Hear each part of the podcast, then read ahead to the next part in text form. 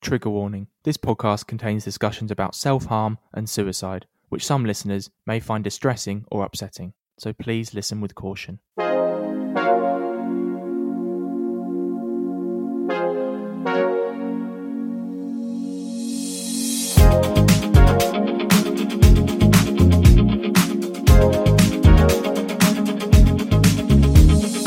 Hi, Venters, and welcome to another episode of Reel Stories, a theatre and art series hosted by me, Freddie Cocker. I really hope you're enjoying this series as well as hearing something a bit different, thanks to our friends in Ekkah for the theme tune. In each episode of this series, we discuss my special guests' theatrical careers, we discuss the pieces of work that have meant the most to them, what the stage gives them, any issues within the industry they might want to talk about, and their own mental health journeys. This is Reel Stories. I am delighted to be checking in with the first female guest on the Reel Stories series on today's episode. That wonderful woman is Emily Jane Kerr. Emily is an actor who trained at the Royal Central School of Speech and Drama and is currently part of Notflix, which is the UK's original all female long form musical improvisation team. In this episode, we discuss work life balance in the industry, female body image, and the pressure female actors are put under for roles, and the negative side of theatre reviews on actors' mental health. We also discuss Emily's lived experience of imposter syndrome, self harm, which comes in the form of skin picking, suicide and suicidality, and the importance of stopping caring what other people think about you. This is Emily Jane Kerr's real story. Emily, welcome to Reel Stories. Thank you so much for being the first female guest on the series. We are recording this pod when the first few restrictions are just about to start to ease in the UK. So, how are you coping with everything going on, and how how are you basically? Thanks for having me, Freddie. Yeah, not too bad. It's been an interesting year with ups and downs, as I'm sure it has been for everyone. But I will get onto that later, I'm sure. But my top highlight for this week, I cut my own hair yesterday. So, yeah, big it up. Whoop whoop. There's quite a few topics we're going to discuss on this episode, um, which hasn't been discussed before on the series or the pod. So I'm really excited for this one. So let's start the show. Let's start the pod as we do on every Reel Stories episode um, by checking in about your journey into theatre and the arts. So, firstly, what made you fall in love with theatre, acting, writing, drama, and everything in between?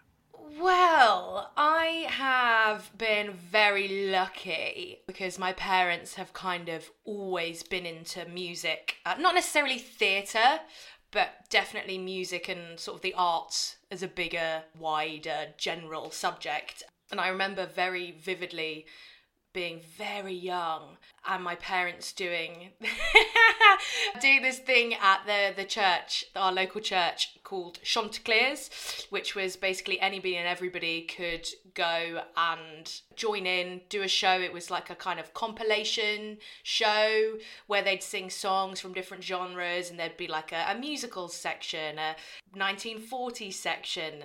And I remember watching it and thinking god this is terrible but I'd love to do that.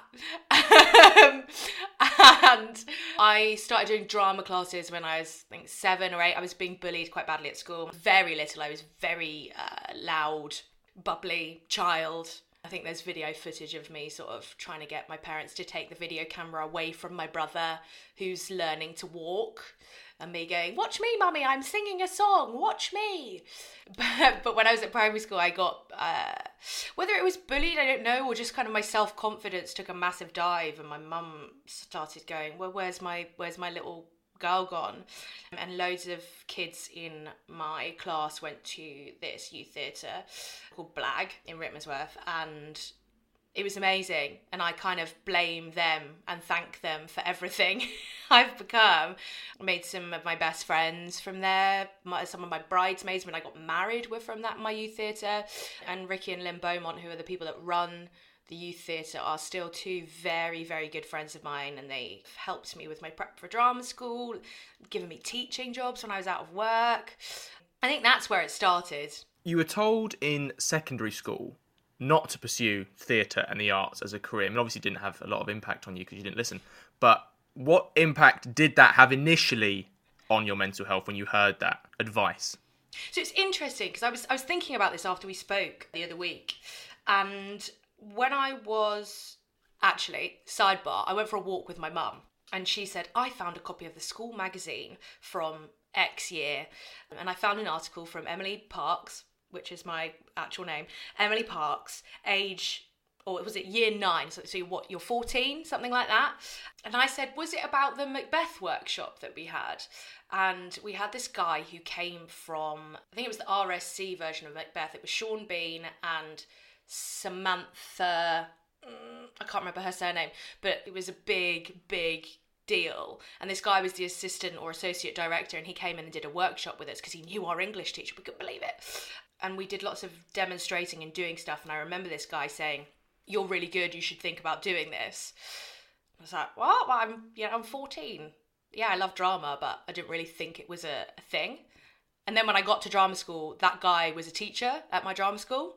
So that was a nice sort of full circle moment. So to have that encouragement on one side of it from a younger age, but as I started getting older and everybody was sort of prepping for university, there was a lot of careers talk, a lot of chat about what we should shouldn't be doing. And i remember going into my careers chat saying i'm either going to go to music college which they were sort of okay with. Because the thing is if, if you do a music degree whether it's a performative music degree or a very intelligence based degree the idea is that you yeah you do that on the side but also you're a teacher first and foremost because that's where most of the money is. Whereas when you do drama it's like well what are you going to do with that are you going to be a teacher are you going to you know be a lawyer are you going to I don't know. I can't quite remember what this woman sort of said to me. And I went, well, you know, that's none of your business, is it? and I went, well, I'm going to do it, whatever you say. And I remember when I got into Central and I went to my A level drama teacher, and I was absolutely, I was so excited. It was my first drama school audition. I couldn't quite believe that I got in. It was a conditional offer, so I still had to get grades. So that was probably good for me because otherwise I would have phoned in the rest of my A levels. And I said to Ms. Salmon, oh, I've got into Central. She went, oh, that's good because it's quite an it's quite an academic course, isn't it? So you know you'll still be using your brain. I was like, I don't. Well, a I will be using my brain, but b that's not that's not the point. That's not the point of it. I I'm not going to become an academic. I'm going because it's a it's a practical course. If I was going to do an academic course, I would have gone to a university and done drama and theatre studies course, but I didn't choose to do that. So why would you say that to me? It was interesting having these two sides of people that that outside of secondary school with Ricky and Lynn, my Saturday drama club teachers, being so incredibly supportive, and the teachers at school going, oh well you should really do music. And i'm still not quite sure why they thought that music was more appropriate than doing acting but i did decide to go to drama school and i was doing my a level performance music performance. And afterwards i remember the music teacher saying to me oh well when you finish your degree you're going to go and do a a classical singing post grad right it's like why why do i have to keep coming back to this, why can't I just do what I want to do?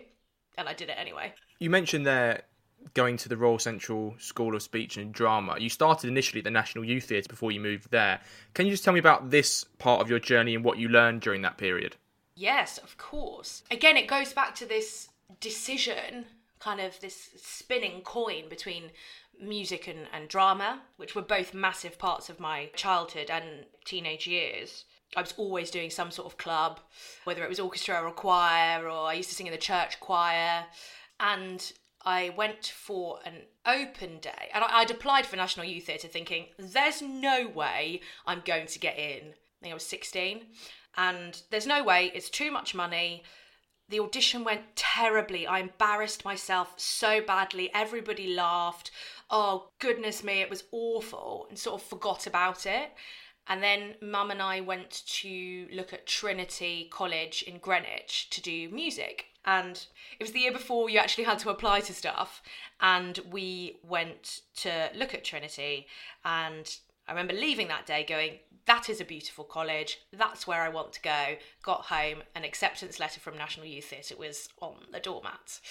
And I immediately went, oh, oh, well, I didn't realise I was good enough. Yes, let's do it. Let's do it. And we managed to get people to donate some money as well. It was quite expensive. And I did the two weeks when I was 17, and it was absolutely magical staying in I think we were in Greenwich and we did it at Laban, which was this beautiful thing. You know, you watch Fame or whatever, and this is exactly what Laban was Trinity Laban now. It's in Greenwich and it's absolutely gorgeous. These big windows everywhere, the bars across the wall, and you know, oh my goodness, I'm in a musical, in a movie, I'm in fame, this is so exciting. And speaking to people who all had the same interests as you and actually wanted to do that kind of career. Because drama school on a Saturday was still very much a social thing as well as for people that wanted to do it.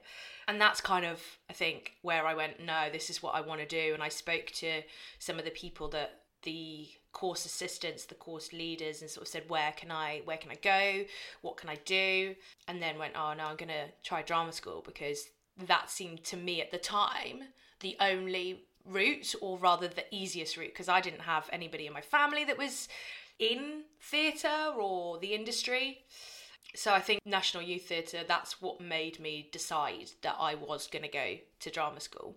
Before we talk about the highlights from your acting journey, can you just tell me and the listeners what the stage provides for you and your mental health? Is it escapism? Is it a place where you can truly be yourself or where you can be someone else? Or is it something even deeper than that?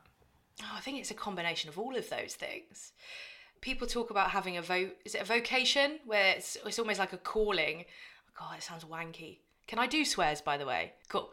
Um, it sounds it sounds wanky, but I think that's what it is. Like I could do other stuff, but I just I just am not going to. I'm good at a lot of other stuff, and I think an acting background or the, the kind of the background I've had where I've had to adapt myself to lots of different situations. It means I'm, to a certain extent, I'm very employable. Like I've done a marketing job, I've done sales jobs, I've worked in bars, I've done front of house, I've done teaching, all sorts of stuff. And you are able to adapt to those situations. So I probably could. Like, if I'd have stayed in that marketing job, I could have progressed and progressed and progressed and probably hated myself every single day, but I would have a very steady income. I'd have all of those things. But for me, it's never about that. Yes, it's important to be secure and to be uh, safe and be healthy. But there's also so much to be said for the health of your brain and the health of your heart, and nothing else fulfills that. And I think it's interesting you say about being yourself or being somebody else.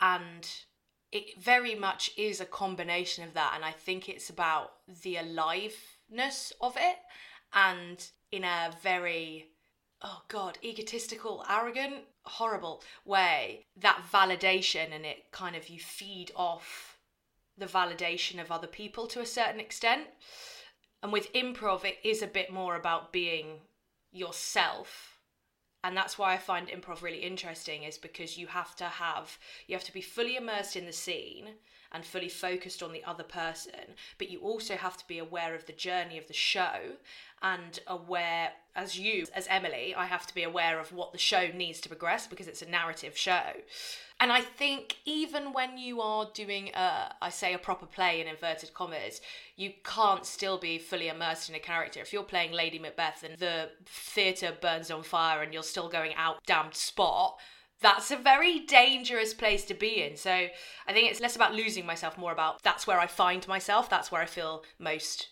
me, even though I'm not necessarily being me. That's such a long winded answer to your question. That's an absolutely fine answer, to be honest, and that's a really great answer. You mentioned improv there, and we're going to talk a bit later on the pod in how improv really changed your life from a mental health perspective, Em. But just quickly, how did you get involved in Notflix, which I mentioned in the intro, and what is your role within it as improv? So, Notflix, the improvised musical, is the UK's only all female improvised musical. We take a movie suggestion from the audience and we turn it into the musical version of that, the musical show of your dreams based on the movie of your choice. I love it. It's so great. And I got involved with that in 2018, I want to say. Yes, 2018. And I was in a show in Edinburgh, and the director, Sarah Spencer, and some of the girls came and saw the show, which was a musical about the Edinburgh Fringe. It was a fantastic show called the Ed Fringe Review. Loads of wonderful songs, a song about climbing Arthur's seat and about the fact that it always rains in Edinburgh. Just all of those kind of little nods that if you're a massive fan of the Fringe, you'd get within 30 seconds. But if you'd never seen or been to the Fringe before, it was kind of a, how to for the festival written by a wonderful composer and MD called Patrick Stockbridge. So Sarah saw me in that and said, We're looking for some people. Do you fancy coming along, trying it out? And I. I went, that absolutely terrifies me. So that suggests that I probably should do it. And at that point, I hadn't. Had I? Yes, at that point, I had done a little bit of improv. I'd started doing some weekly classes, I'd done a weekend workshop with Showstopper. And so I sort of knew the world and, and I was interested in the world, but the idea of doing it myself in an actual show scared the shit out of me. But I just sort of went, oh, fuck it. And did it anyway. Went along to these four weekly rehearsals, which were wonderful to see the way that they worked. And I'd seen Notflix as a show, and I, I really had enjoyed the way that they took the get, the suggestion from the audience, and then spun an hour's show on it. And that's the difference from Showstoppers is incredible and I've learned so much under them, but they are constantly changing the show based on the audience, which is also is an amazing skill to, to kind of spin on an axis based on one single suggestion of a song type or what this particular character should do. But with Notflix, once the audience give you the thing, we then create the show for an hour. And I found that really interesting to, to how you can power through a narrative show. So I did four weeks of that, and then suddenly they needed somebody to do a show in Cambridge. And I went, all right then, and just did it. And it was absolutely terrifying. Yeah, I, I don't think anything will ever feel like that ever again. And if I ever lose the small bit of that I have now before shows, then that's when you know it's time to stop. I think if you don't have that adrenaline, that slight like seat of your pants feeling before the show, then it's time to stop. We always try and talk about one favourite role or production that has shaped your mental health in a positive way on Reel Stories M. For you, it was a production company called West End Schools, I'm right in saying, which you called your Happy Place company off air. Can you tell me more about them and why they've positively impacted your mental health in such a good way? So West End in schools came along at well, I would say quite a difficult time for me. I was doing a job that I really hated, and I'd just kind of gone, oh, sod it, I'm just going to start applying for musicals again because I hadn't done any for a really long time. And I put a lot of weight on these auditions. And on one particular audition, not for West End in Schools, it was for a week's workshop on a show. And I went, if I get that, then I'm leaving my job because that's a sign. And I did, and I left my job, and I'm so pleased that I did. But in this kind of string of bits of work that was essentially building up my confidence again, I think. West End in Schools were one of those companies where, to my mind, my CV wasn't strong enough to go and audition for them. I didn't have any real, I'd say in inverted commas again, real musicals in, on my CV, but I knew I was a really good singer and I knew I'd done some kids' theatre, some family theatre before. Went into this audition, had such a lovely time and then with the show that first show again it was absolutely the idea of having to learn a show in three days it was three days rehearsal where you had one day doing the initial blocking a day off to let it percolate a day two of rehearsals was about embedding that and doing character work and then day three you had to do a run for the producers to kind of show that you'd be able to go into a school or a venue and just do it. And that's because they have so many actors working for them. It's a really quick turnaround. You have to be able to work with lots of different people. And so they need to be sure that you can go out and do the job. And the director of that show, Abby Rossa Williams is just amazing. She used to be in Cats. She's this incredible performer, incredible physical performer, but she's also an amazing director. And her and I just really, really, really got on. And she kept then asking me back to do lots of different stuff. They're a company that have always been there when I needed work. And every single person that works for them is an absolute gem and delight because it's only by recommendations that people are invited to audition. And again yeah they're just they're just the most wonderful people. Every single person that works in the office is lovely. Nigel who owns the company is a joy and delight. The shows are wonderful. The music is beautiful. They do these book week shows as well. So i i, I love reading. And these book week shows are about encouraging kids to read more and doing those and being able to talk about the stuff that i love as well it's just great. And they challenge me as well. They force me out of my comfort zone. We did a around the world in 80 days where rather than a man being phileas fogg it was a woman being philomena fogg. And the other two people that they asked in there was only three girls and three boys that they asked in to learn this show to then go out you know over a period of three weeks. And the other two girls i knew for a fact were really big sort of triple threat musical theatre girls. Really lovely but very could dance me, you know, into a tangle or I know what their voices are like, and I was going, I can't believe what this is ridiculous. Why have I been asked to do this? this is absolutely insane. And it was such a challenge, such a wonderful thing to be part of, learning and creating a new show. And they do that because, for for want of a better phrase, they like me and they like people, and they're incredibly supportive. I've even had instances of me taking the stuff back to their storage unit and them going, "How are you?" And I was like, to be honest, terrible. I've got nothing lined up after this. My other work won't give me any hours.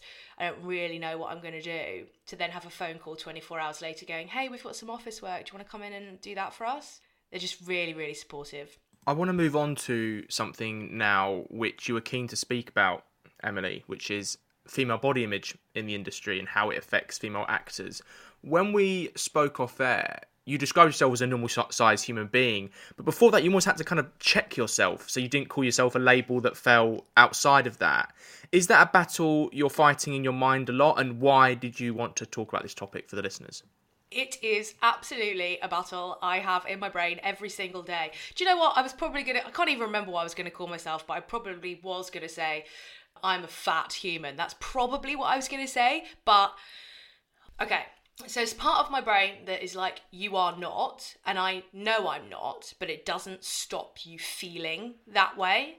And i have days often in succession where i can look in the mirror and go hey you know what em? You look great today.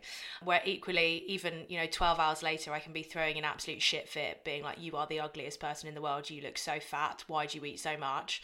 How have you let yourself like almost that like you're out of control. How have you let yourself get to this state and it's not a state. I'm pretty healthy. I eat well. I exercise a lot. I mean, more than I should do. And uh, the problem is, is I'm just not working at the moment. This is again, you can hear that I'm having this battle in my head trying to talk about it.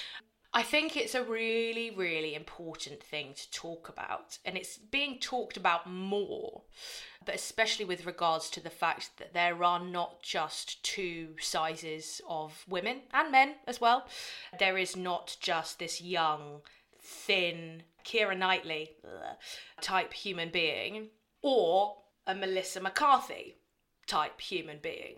And not only that, but those two body types, as it were, should be allowed to play the other character types which is something I faced a lot when I first left drama school because I am not a young Juliet. I never was. Even at the age of 14, I never, never would have been cast as Juliet because people don't want to see somebody that's got personality, that's got a little bit of fight playing a character like that. They want a typical Shakespearean wet weekend Juliet it's actually, I'd much rather go and see Juliet that she disobeys her parents. She's 13. She marries a boy when she's 13. She disobeys her parents completely. She's got to have some sort of fire and some sort of impetus, but people don't want to see that because it's not tradition. And equally with those kind of two extremes and the swapping of those, there's so many different body shapes in between. Not just, you know, I say normal size people, but there's equally like muscular girls and apple shaped girls, a pair, like whatever. There's so many different body types and human beings are so fascinating for exactly that reason that yeah, we all, to all intents and purposes, have two eyes, a nose, two ears, a mouth. Most of us have all of our limbs still intact, but we look completely different. And that is what is so fascinating about humans. So, why not show that on a stage? And the same goes for not just body shape, but also colour and all of that like different different you know religions races that should all also be shown on a stage and it's still even now it's still not and i just think it's really really important to tack into that like I know for a fact I'm not the only person that has been told either to lose weight or put on weight because of where I sit in the scale of human being size. Like I'm a size 14. That's below technically below the national average. So why should that not be shown on a screen? And I think on screen it's even more it needs even more work. There was a TV show called Pure last year, year before. It was on Channel 4. It was amazing. It was really, really good. And they are so good at making sure everybody on screen looks like a real person rather than just a photo fit idealized version of a human. Would you go as far to say that what you have is perhaps undiagnosed body dysmorphia? And if you could say that, how have you seen that issue affect other women or your peers in the industry? How big a problem is it, do you think? I think it's a massive problem. And not just with women, with men as well. I've worked with uh, a couple of guys that have spoken to me about it. They are, I mean, they're huge like big guys, but they're not bulked up. They're not what's the term? Ripped? I don't know. They oh, you're nodding. Good. They again, human beings look like that. So why shouldn't they look like that and be on a stage rather than either really bulk up and make that mass muscle? Why do they have to do that, or why do they have to lose weight in order to be this untangible thing that they are not. Yes, to answer your question, I do really think it is undiagnosed body dysmorphia, and I think I've had it for a very, very long time. But that's again, that's something I don't ever do anything about my problems because um, I help people with their problems. That's the way I deal with my my issues, um, and I think it's something that a lot of people, especially in the acting industry, where a lot of what happens to you career wise is because of what you look like to a certain extent. It's one of the only industries where that matters. Like, I wouldn't go to a, an interview for a plumbing job. I don't know, do plumbers interview for work? I don't know. I wouldn't go to an interview for a plumbing job and they wouldn't say, sorry, you're too short. It just doesn't happen. What do you think the source of it is? So, for example, is it misogyny within the industry from directors who want or casting crews who want a specific type of body for female actors in their roles? Is it then transferred into unrealistic beauty standards for women in society? Do women internalize it themselves? What can you tell me here, and how do you think we tackle it? Because it's obviously quite a tough thing to tackle straight. There's no, there's no like one size fits all, you know, bullet to cure it. Basically, I think it comes from history, right? It comes from the patriarchy, for want of a better word. Obviously, that's not necessarily as much of a case now. I think women still, especially sometimes women in power, can also be just as damaging. But it definitely comes from that sort of long established patriarchal putting women on a pedestal women are things of beauty they should be things to looked at rather than do things and then equally that then works its way down to that the men go out to work the women stay at home sort of mentality that you can see the way that it has fed through. But equally like i said before i think women can be just as damaging as as men with god some casting directors as well. Like they definitely are very bitchy for want of a, of a better word. It's not the word I, I want to use but it'll have to do and how do we solve it?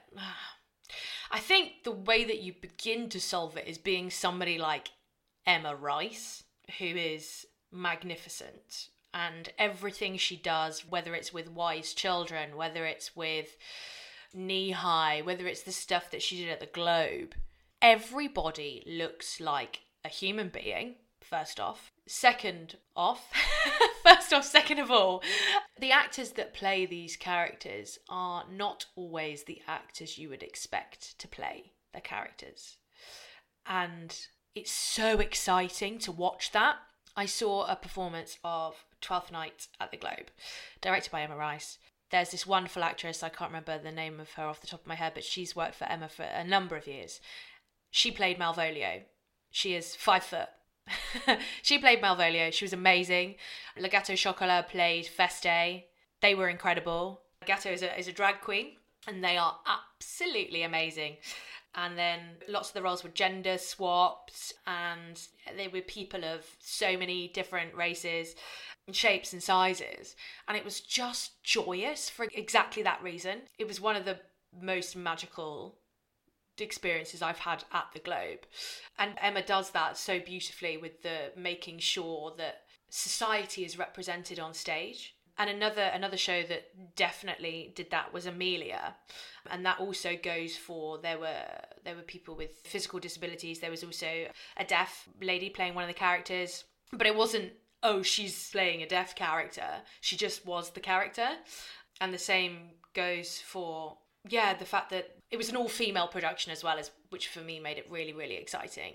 But because of that it meant everybody can play everything. It's similar to Notflix like i was I've, I've said to you i think before the beauty of us being an all female group is the fact that we can play anything and we can do anything whether it's internalized or externalized force telling us we can't because it's just us in this world.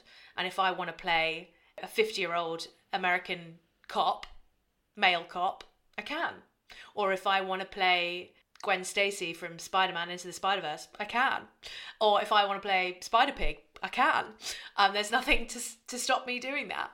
And I think that's the way to, to start to make it better is to make sure that society is reflected. We talked a lot about in the industry. I want to move on to something which is external to the industry but still criticises a lot, which is theatre reviews. Now, when we spoke off air, you said an actor called Jenna Russell experienced this dark side when a theatre reviewer said she had, quote, piled on the pounds when little did they know she was actually quite a few months pregnant. How did you feel reading that review as a woman? And then can you tell me a bit more about how this affects the industry and your mental health, maybe other actors' mental health too?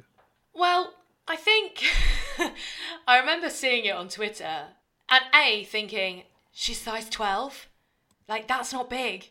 But equally, how dare you? How dare you mention that? Again, it goes to the same thing. I wouldn't go to a, a, plumbing job and then somebody give me a Yelp review saying, "Yeah, yeah, she was quite good at fixing my U-bend, but I mean, she had a, she had put on a lot of weight since she come last time." That's not a thing in any other industry.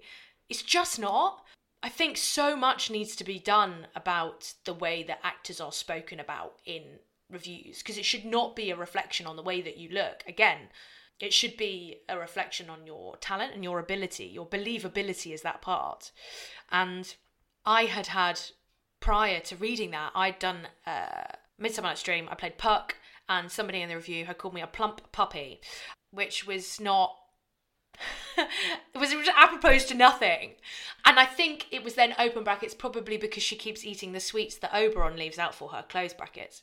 Which was something that we devised, which was I was this kind of almost like a pet to Oberon, and he would leave me a trail of things for me to get to him. Now, the problem is, is I can't eat a lot of stuff so the sweets were a, a, a, middle ground where I could actually physically eat them, which was something that we wanted to happen. It also meant I could give them to people. I had a little bag and I'd put them in my bag rather than necessarily stuffing my face with them every single time. But equally, even if I had been doing that, you just need to say, he left her a trail of sweets. You don't need to go, oh, she's fat, probably because she's eating the props. Like, that's. That's not necessary.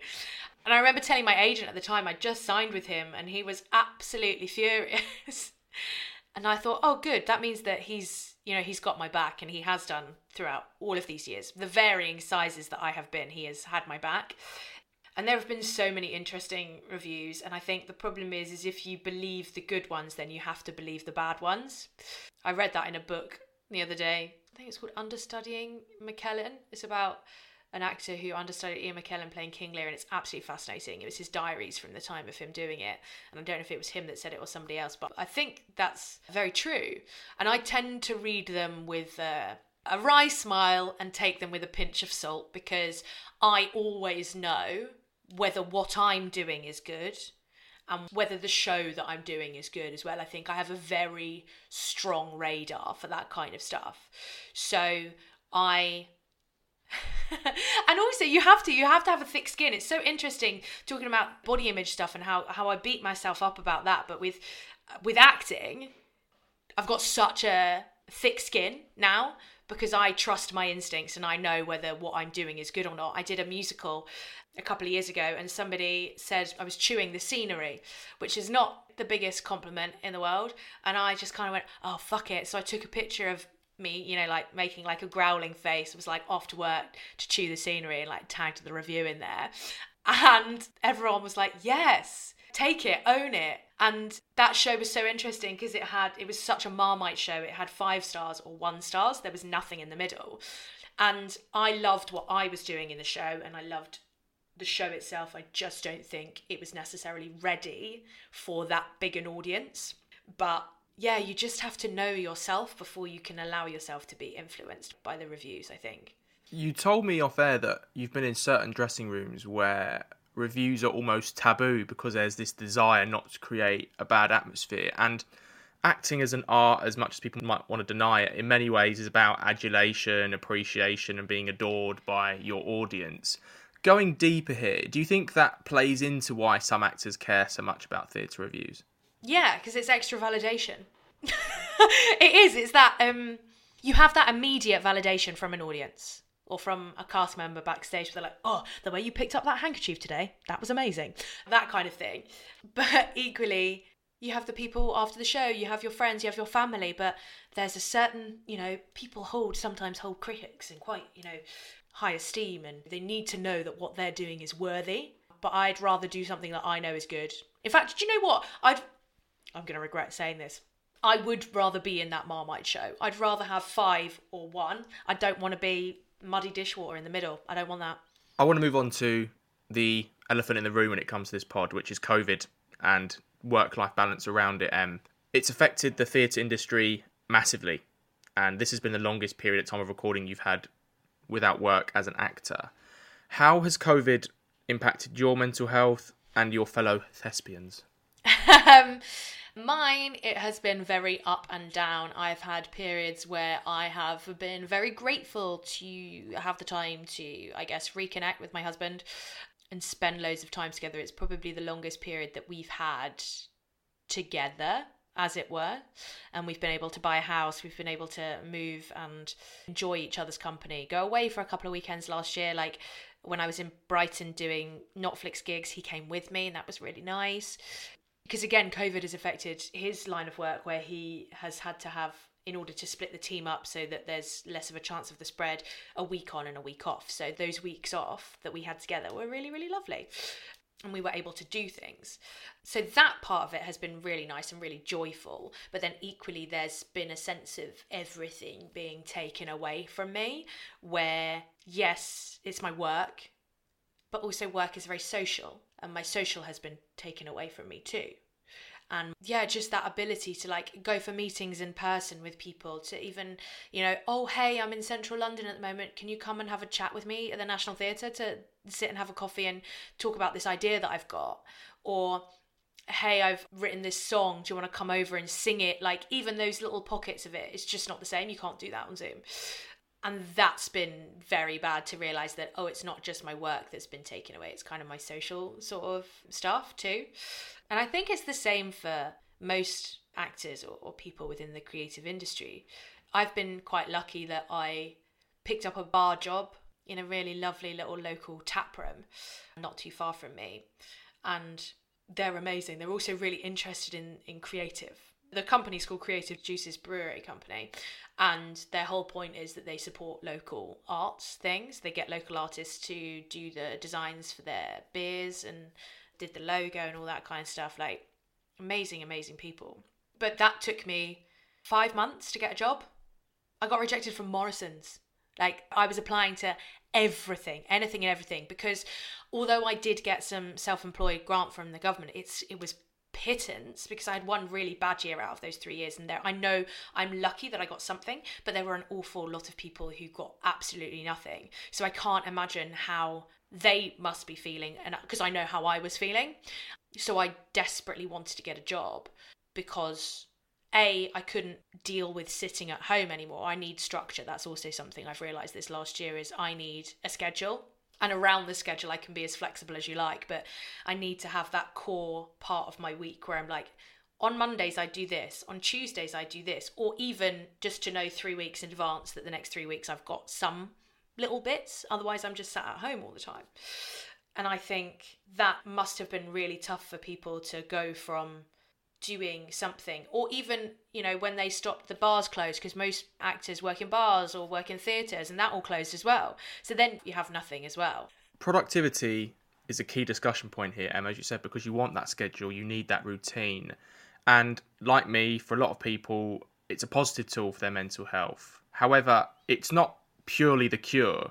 And one thing you were told when you were out of work and struggling with your mental health was that do you think it's because you're not working do you think there is an assumption inside and maybe outside the industry that work is that cure? And why is that maybe misguided from your perspective? I think it can be the same for any job because you can look at anyone and go, oh, well, they've got their life together. They own their flat, they're married, they have a stable job.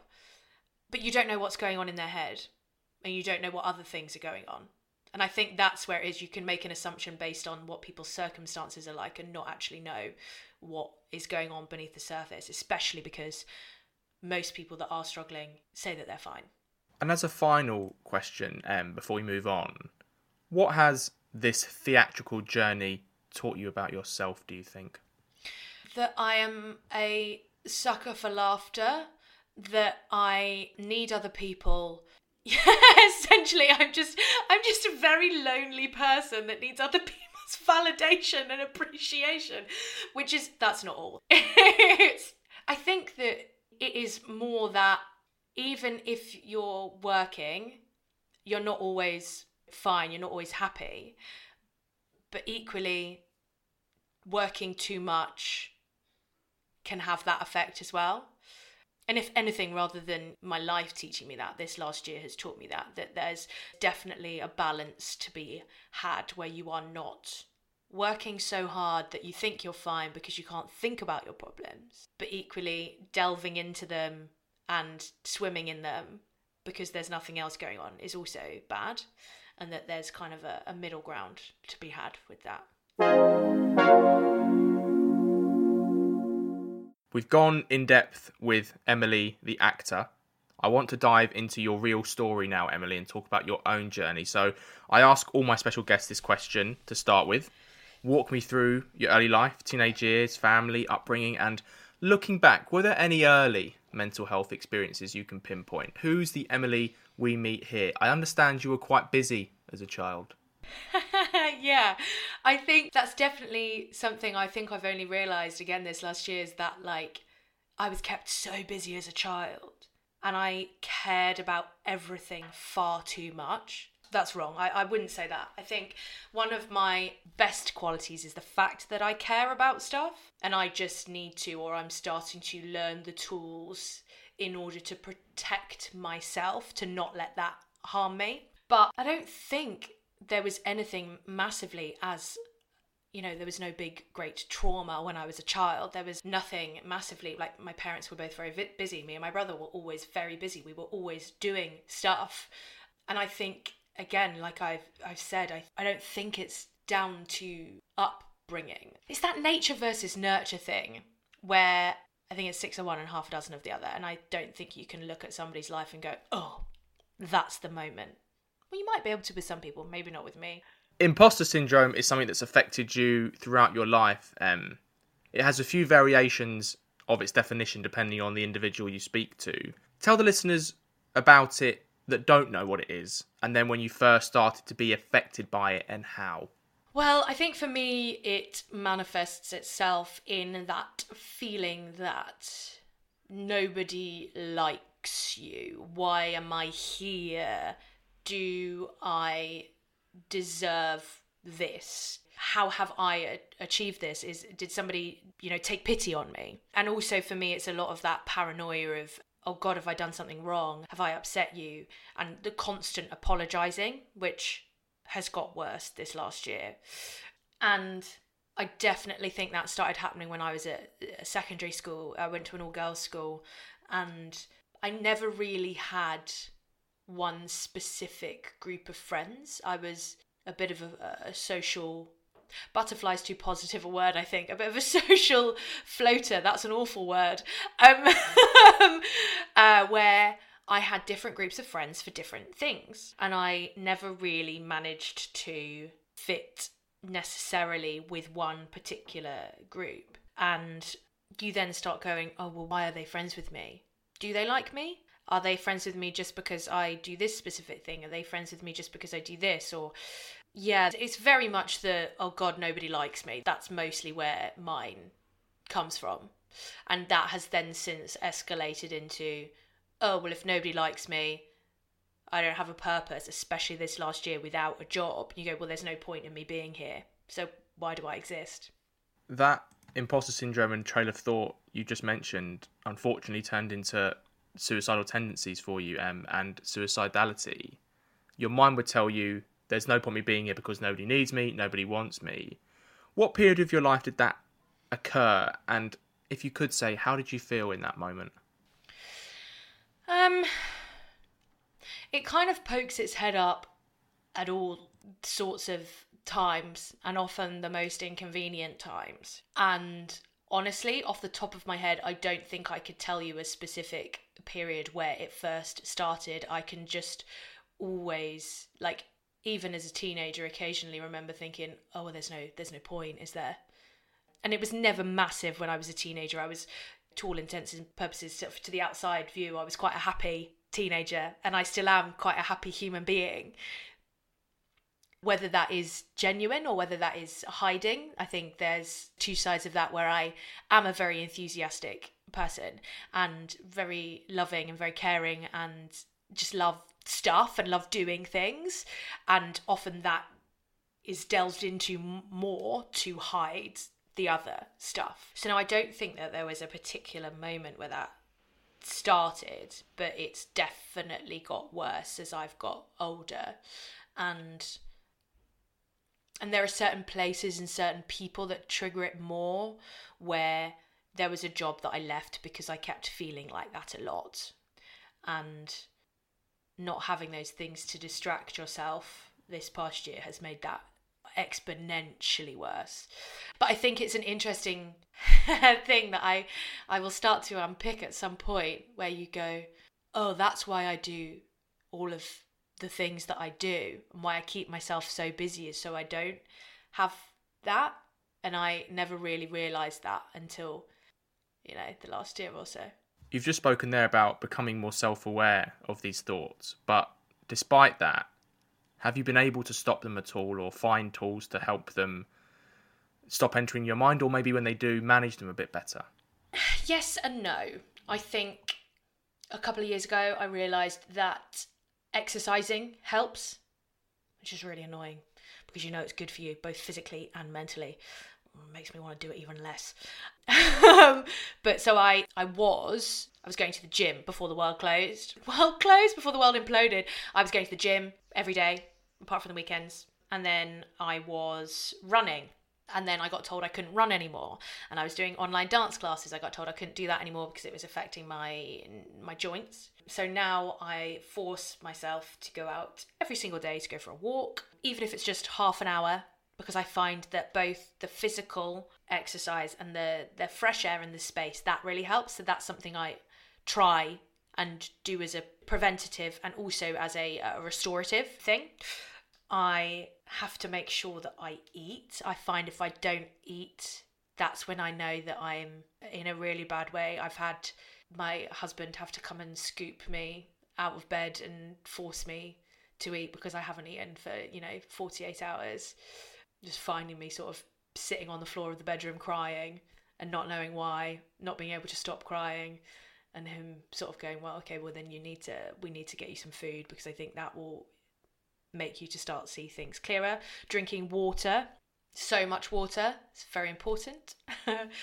and I have a notebook that I keep by my bed that if I am not feeling okay, I will try and write down the feelings, not for any judgment, but so that they are out of my head. And it means in a couple of days' time, I can go back and look at it and either say, oh, those thoughts were founded or they were unfounded. I have also started playing a lot of video games, and I feel like that has helped me quite a lot. And I think people would say that that's maybe not, it's not the most, you know, clever use of time, but I don't sit there playing shoot 'em ups. I pick games where they are problem solving and I'm immersing myself in them and I'm using my brain and I'm engaging, actively engaging rather than sitting and watching TV, which is something I used to do a lot of where I'd put on a series and then just, you know, 12 hours later, the American Office is finished. And, and you haven't done anything. You've just, it's passively happened and I think that's very bad because then you start to sink again into a hole. So I think video games have really helped with that, with having so much spare time. I also cross stitch. Again, that's something I tend to pick up when I'm feeling particularly anxious because it stops my hands doing stuff. And I always try and make them for somebody else so that the focus is on another person. So I think, in a kind of like a nutshell, what I realized is that one needs to treat oneself like a pet or a dog, where you need exercise, you need fresh air, you need food, you need water, you need fun, and you need attention uh, and love. So with that last one, I I try and speak to somebody that I care about every single day. That's what I started doing this year. And you wouldn't begrudge your pet for wanting those things. So why should I stop myself from needing those things? From your perspective, what do you think people don't understand about imposter syndrome? Well, I think a lot of people probably have it to some extent, but it doesn't always manifest itself quite so forcefully. I mean, and if you if you don't if you don't have that, then are you a normal person? I think because if you don't have a little bit of self-doubt, then perhaps are you a sociopath? I think everybody should have self awareness, not necessarily self doubt, but self awareness. Because if you don't have that, then I think there's probably something else going on. But I don't know if people would necessarily know that that's what it's called or that some people experience it even more. Like everybody gets that worry when they go into a job interview where they're like, God, am I good enough for this job? Um, and I think that's totally natural. It's just the ability to counteract it, I think, is probably stronger in some people than others. I want to move on now to something quite sensitive, and it's something that I've talked about a little bit on the pod but not on Reel Stories yet, um, which is self harm. So, in your experience, you've self harmed using quite stereotypical methods, but also ones people might not think immediately is self harm, like excessive drinking or skin picking and hair pulling. And it's something I'm a big advocate for because I used to bite my nails horrifically and I didn't realise until therapy that it was self harm. So, let's go back a little bit if we can. Can you tell the listeners about your mental health state a few years ago that led you to start self harming in this way? And when did you realise that what you were doing was self harm, basically? I used to bite my nails as a child, definitely. And I think that was a, a very anxious thing that has now I know I notice it when I'm really worried about stuff, like biting the skin around my fingers and that kind of stuff. But equally, I used to have these sort of fits of rage where I'd scream at myself and self flagellate, both physically and mentally, at the smallest things, like not being able to decide what to wear because you're a fat bitch and you don't fit into anything. Like, I think even then, even as a teenager, that happened. And at the time, I used to just think I was just, you know, just cross. And it's only I think since meeting my husband, where he was kind of the one that sort of went, like, "Are you are you okay? Like, that's not normal for one." You know, normal is not necessarily the right word, but are you feeling all right? And it started to get to the point where he would have to kind of leave me alone to get dressed or leave me alone when I was in this kind of rage. And then with the drinking, I think that also started happening probably when I was about, oh, I don't know, like 20, mid 20s i sort of returned to this sort of 18 year old where i was like thought i was absolutely invincible and at the time i was like i'm having the best time I'm so skinny. Look at me go. Um, and actually, I was really not very happy. And I didn't realize that until a few years later that I had done that, you know, drinking to forget rather than drinking to have a good time. And I made a decision a few years ago that I would stop drinking if I clocked that. Especially, you find as an actor, you find yourself in social situations where you are not always necessarily the most comfortable, be that a networking, ugh, vomit, a networking event or a social event where you have to go because you've got to go and support your friend. And I decided a few years ago that if I clocked that I was drinking to deal with the situation, then I would switch to soft drinks. And if I still didn't feel comfortable, then I would get myself out of that situation. And that's something I, I decided a while ago. But I think that the actual kind of the physical stuff, I didn't really clock until this year that it was to do with an actual, I would say probably an actual mental health problem where I was really laying into myself about stuff like really small things. Like you can kind of understand somebody getting into a rage about not getting a job or for example driving a car into something. Like like a little knock on a car and i used to get like full on fits of rage but i've i've had that this last year quite a lot about absolutely nothing like the smallest thing and it's taken that for me to go oh oh i should probably I should probably do something about that. Because also, I think the most dangerous thing is that the rage is never directed at another person, it's always directed at me. So I think, although I find it as, as an outlet, the fact that I am then damaging myself, whether that be with words to myself or me hurting myself physically, either way, that's really dangerous and really detrimental to a person. So yeah, that's on my uh, to-do list to uh, deal with when I when I have some money to speak to someone. There's a lot of stigma about self-harm, and I think a lot of people who don't self-harm can't get their head around the fact that someone who is in pain would cause more pain to themselves. For you, what did the self-harm do for your mental health? Was it, for example, a way to let out emotions? Was it a comfort blanket? Was it a communication method that you couldn't do when you were a child, or, or something deeper, or something else? I think it's all of those things.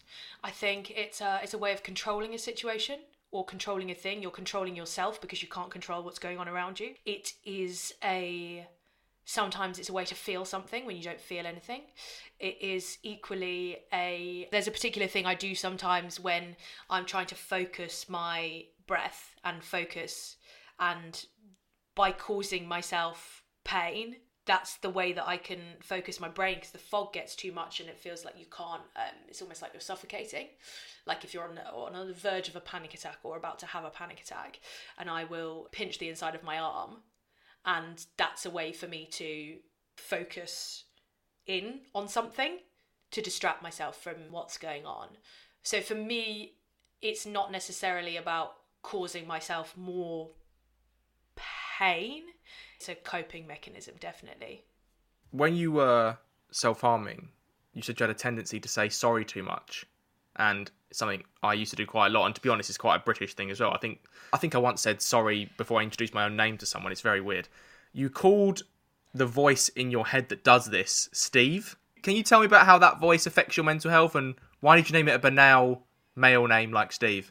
Well, Steve is a middle class white man name and the man in my head, he's definitely a man, tells me I'm rubbish and I'm not very good, and that's why he's called Steve. Is because it's it's almost like it was either Gary or Steve, and I went for Steve.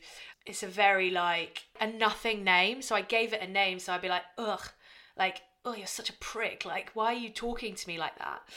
Yeah, and those voices, I think, they're kind of like that inner saboteur, as it is very much feeds into that imposter syndrome feeling and the have I managed to turn it down? I did start getting very, very good at turning him down when I started improv. That was one of the reasons that I wanted to go because I was finding myself being so apologetic about everything, not just vocally, but also physically. And you can't do that when you're doing improv. And that's one of the best things about it. You have to be present and you have to focus on the other person. And there's no room for apology. And I did get really, really good at it. But this last year, I got worse again because I don't have that constant outlet and that feeling like, oh, you shouldn't be here and you shouldn't be doing this thing, and oh God, I have nowhere to be, and oh, I'm sort of so- sorry for my existence, I think. So that has come back a, a little bit. When it comes to improv, would you say it's changed your life? Along with, obviously, RuPaul's Drag Race, which you love.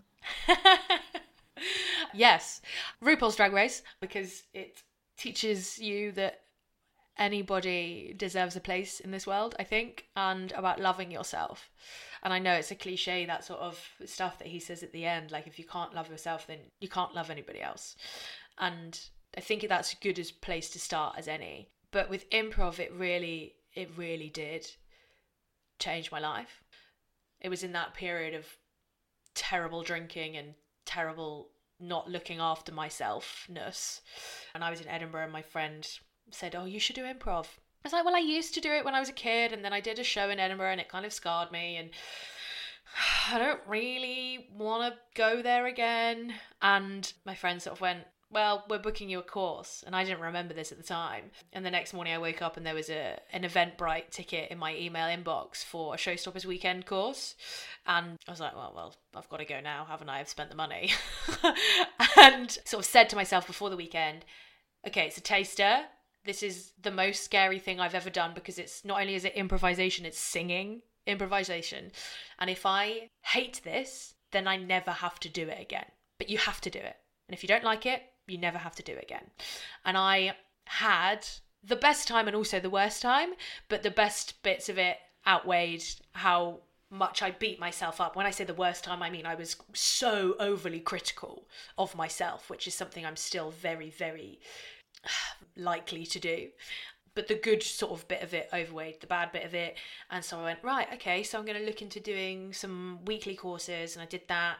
I did like a year of weekly courses, which was absolutely amazing. Did some more showstopper workshops, and I just felt myself becoming more like I was when I was younger. That like playful, give less of a fuck mentality. And helped with auditions where I'd go into an audition and be present in that moment, not worry about anything else, and then leave the room and leave the audition behind rather than spending the rest of the day thinking about, oh God, should I have said that word differently? Should I have said this word differently? Oh, did I say my name weird when I introduced myself? Oh, I wish I hadn't fallen up the stairs in the umbrella rooms into the top the top studio, which has actually happened to me. But I was able to just kind of drop it and walk away. It's an invaluable tool, I think I found as an actor and as a person to be able to live in the moment and then not let those moments eat you up hours later which they do at the moment but that's because because life isn't normal. I think lots of people are experiencing the four o'clock in the morning. Oh why did i say xyz to this person when i was 21 what a terrible idea. Why did i do that? Why am i thinking about that now 12 years later you've just described a lot of my life there so that's probably why i was laughing so much on mute as a final point in this topic um it's really important for our mental health to have a strong support network. And I think you don't build resilience unless you have a support network to go through the hard times and then you build resilience after that, essentially. For you, your husband has been a big factor in that. How does he support your mental health in a way that perhaps your actor friends can't do, given he works outside the industry? He is so supportive in every sense of the word, where if I take a job, he will just let me go do that and come and watch me and enjoy it. And even more so now that he's used to it he'll socialize with people as well because he knows that that's important to me. Equally he will call me on my bullshit. And i think that's the most important thing is he indulges me when i need it but then will tell me when i'm being a prick. Obviously he doesn't use those words. But um, that i kind of that the two sides of what i need are the being wrapped in a blanket and allowed to stay in bed all day but then sometimes i need to be dragged out and i need to be dragged out the front door. And he is very good about judging both of those. And me for example a couple of days ago i went oh shit i didn't go for a walk today oh God, I should go for a walk. And I started to beat myself up about it. And he said, You've cleaned the whole house. You've done so much housework. You've done so much today. Give yourself a break. And I was like, Oh, okay, thanks. Sometimes you need somebody else to be honest with you about those things, especially when you're prone to berating yourself as I am. And as a final question, if you could go back and talk to the Emily who was struggling with their mental health, couldn't silence the noisy Steve in her head, and was self harming, what would you say to her, knowing what you do now? So here is probably where I am saying stuff that I need to hear, hear myself right now. Is that it doesn't matter if not everybody likes you, as long as you are kind to people and that you are doing what you believe to be right. And I think that's very important. And also, it doesn't matter what size you are, you are still the same person on the inside. Lay off the booze a little bit. and just be kind to yourself. I think that's the most important thing is is to be kind to other people and to yourself. Our final topic of conversation, Emily, and it's one I try and have with all my special guests if they have time, is a general natter and chat about our mental health. So, firstly, how would you say your mental health is at the moment? It's been up and down over the last week or so. Today I'm feeling pretty good. Did not want to get out of bed, and that's normally a bad sign, but I forced myself out and got dressed straight away. And that also that normally helps too, is that like rather than sitting in your pajamas for what sometimes turns into six hours. This week, yeah, it's been a bit bit up and down, but today I'm feeling pretty good. What age do you think you were when you first realised that the feelings you were having weren't physical and they were actually in your mind and a product of your mental health? When did you become self aware, do you think? I think I noticed that a long time ago. When i was 16 i started having physical problems to do with my uh, like reproductive system. I had a cyst on my ovaries and then that kind of escalation of trying to solve that problem and then people not knowing the answers to that problem and them suggesting that there was something going on in my mind rather than it being a physical manifestation of a mental problem probably started when i was in my teen years but it wasn't it hasn't been until that maybe i was i think i was 25, 26, where I went, oh, actually, there is something wrong here. I'm hiding at work. I'm hiding away from people. I'm rocking backwards and forwards behind Diagon Alley when I used to work at Warner Brothers, behind a green screen and Diagon Alley, just like silently crying and rocking backwards and forwards, and team leaders coming to find me and going, I think we need to talk about this. Like, you're not okay. And that was when I started saying, that I wasn't okay when I wasn't okay rather than just pretending everything was fine. What things do you find in life that trigger your mental health? So it could be things people might say to you, it could be a sound, it could be placed in a social environment, a smell. What can you tell me here? Or have you not figured all of them out yet? I think there are a lot of things that do it. It can be a what's it the kids say? Leaving you on red. i don't really know what that means but not responding to messages being left out like fomo. I've got better at that one though but that like seeing other people doing stuff and you not being included that sets me off. Looking at myself funny in a mirror not being able to fit into clothes being out on a night out and drinking the wrong type of alcohol feeling stupid like saying something and then somebody looking at you funny. I mean there's so many different things and I don't think there's any way to necessarily avoid any of those triggers. I think it's just about learning to cope with them. Can you tell me about the first story of the first conversation you had with someone about your mental health? Who was it with? What impact did it have? And looking back, did it feel like a big moment or a weight had been lifted? Or did it feel like something quite normalised and insignificant? I went to the doctors because I thought I had really bad cystitis and I needed to wee all the time. It was constant need to urination and I was in pain. I had back pain and I was drinking so much water and I couldn't work out what the problem was. And I'd suffered a lot when I was at university with cystitis because of drinking too much alcohol and not looking after myself like you do when you're a student. So I just went back to the doctors, I think I was like 21, 22, and I was like, what's going on? That she'd give me the tablets and it didn't do anything and I come back and she'd be like, "Well, you don't you don't have an infection. I think it's going on in your mind." And I was like, "Sorry?" and knowing that I'd periodically experienced this talking about you know in a larger sense about my my other physical stuff that I had going on I'd sort of experienced it but never been told quite so directly that it was not a physical problem it was a mental problem and I was put on anti-anxiety medication and her way of phrasing it was it's to we have to retrain your brain so we can retrain your body and at the time I was also on a contraceptive pill and it did completely the other thing where it made me feel absolutely nothing. And at the time when that was happening, I was just kind of this beige thing. And I remember when I made the decision to stop taking them, and I think that was a bigger moment rather than the start of the medication, where I just went, I can't do this anymore. I had conversations with various people. They were like, You are not yourself. You are just like a, a walking collection of bones and water. There's no personality that is completely wiped you out. So I stopped taking both the contraceptive and also the anti anxiety medication. And I remember the moment where I started crying and I hadn't cried in three, four months. And I am a bit of a crier. I always have been because I feel things deeply. And I had this headpiece from it was when I was at Warner Brothers. I had a, a radio and a little coil with the, the earpiece and I couldn't get the coil right, which is something I used to do to busy my hands was try and get the coil looping correctly rather than being all twisted around itself and I couldn't get it right and I just burst into tears. And then I started crying even more because I was feeling something. And the there were these two lads that were stood next to me and they were like, um, what's what's going on? Because they saw the change from me crying about the thing to then crying about feeling about the thing. And I was just like, I'm just so happy that I'm crying.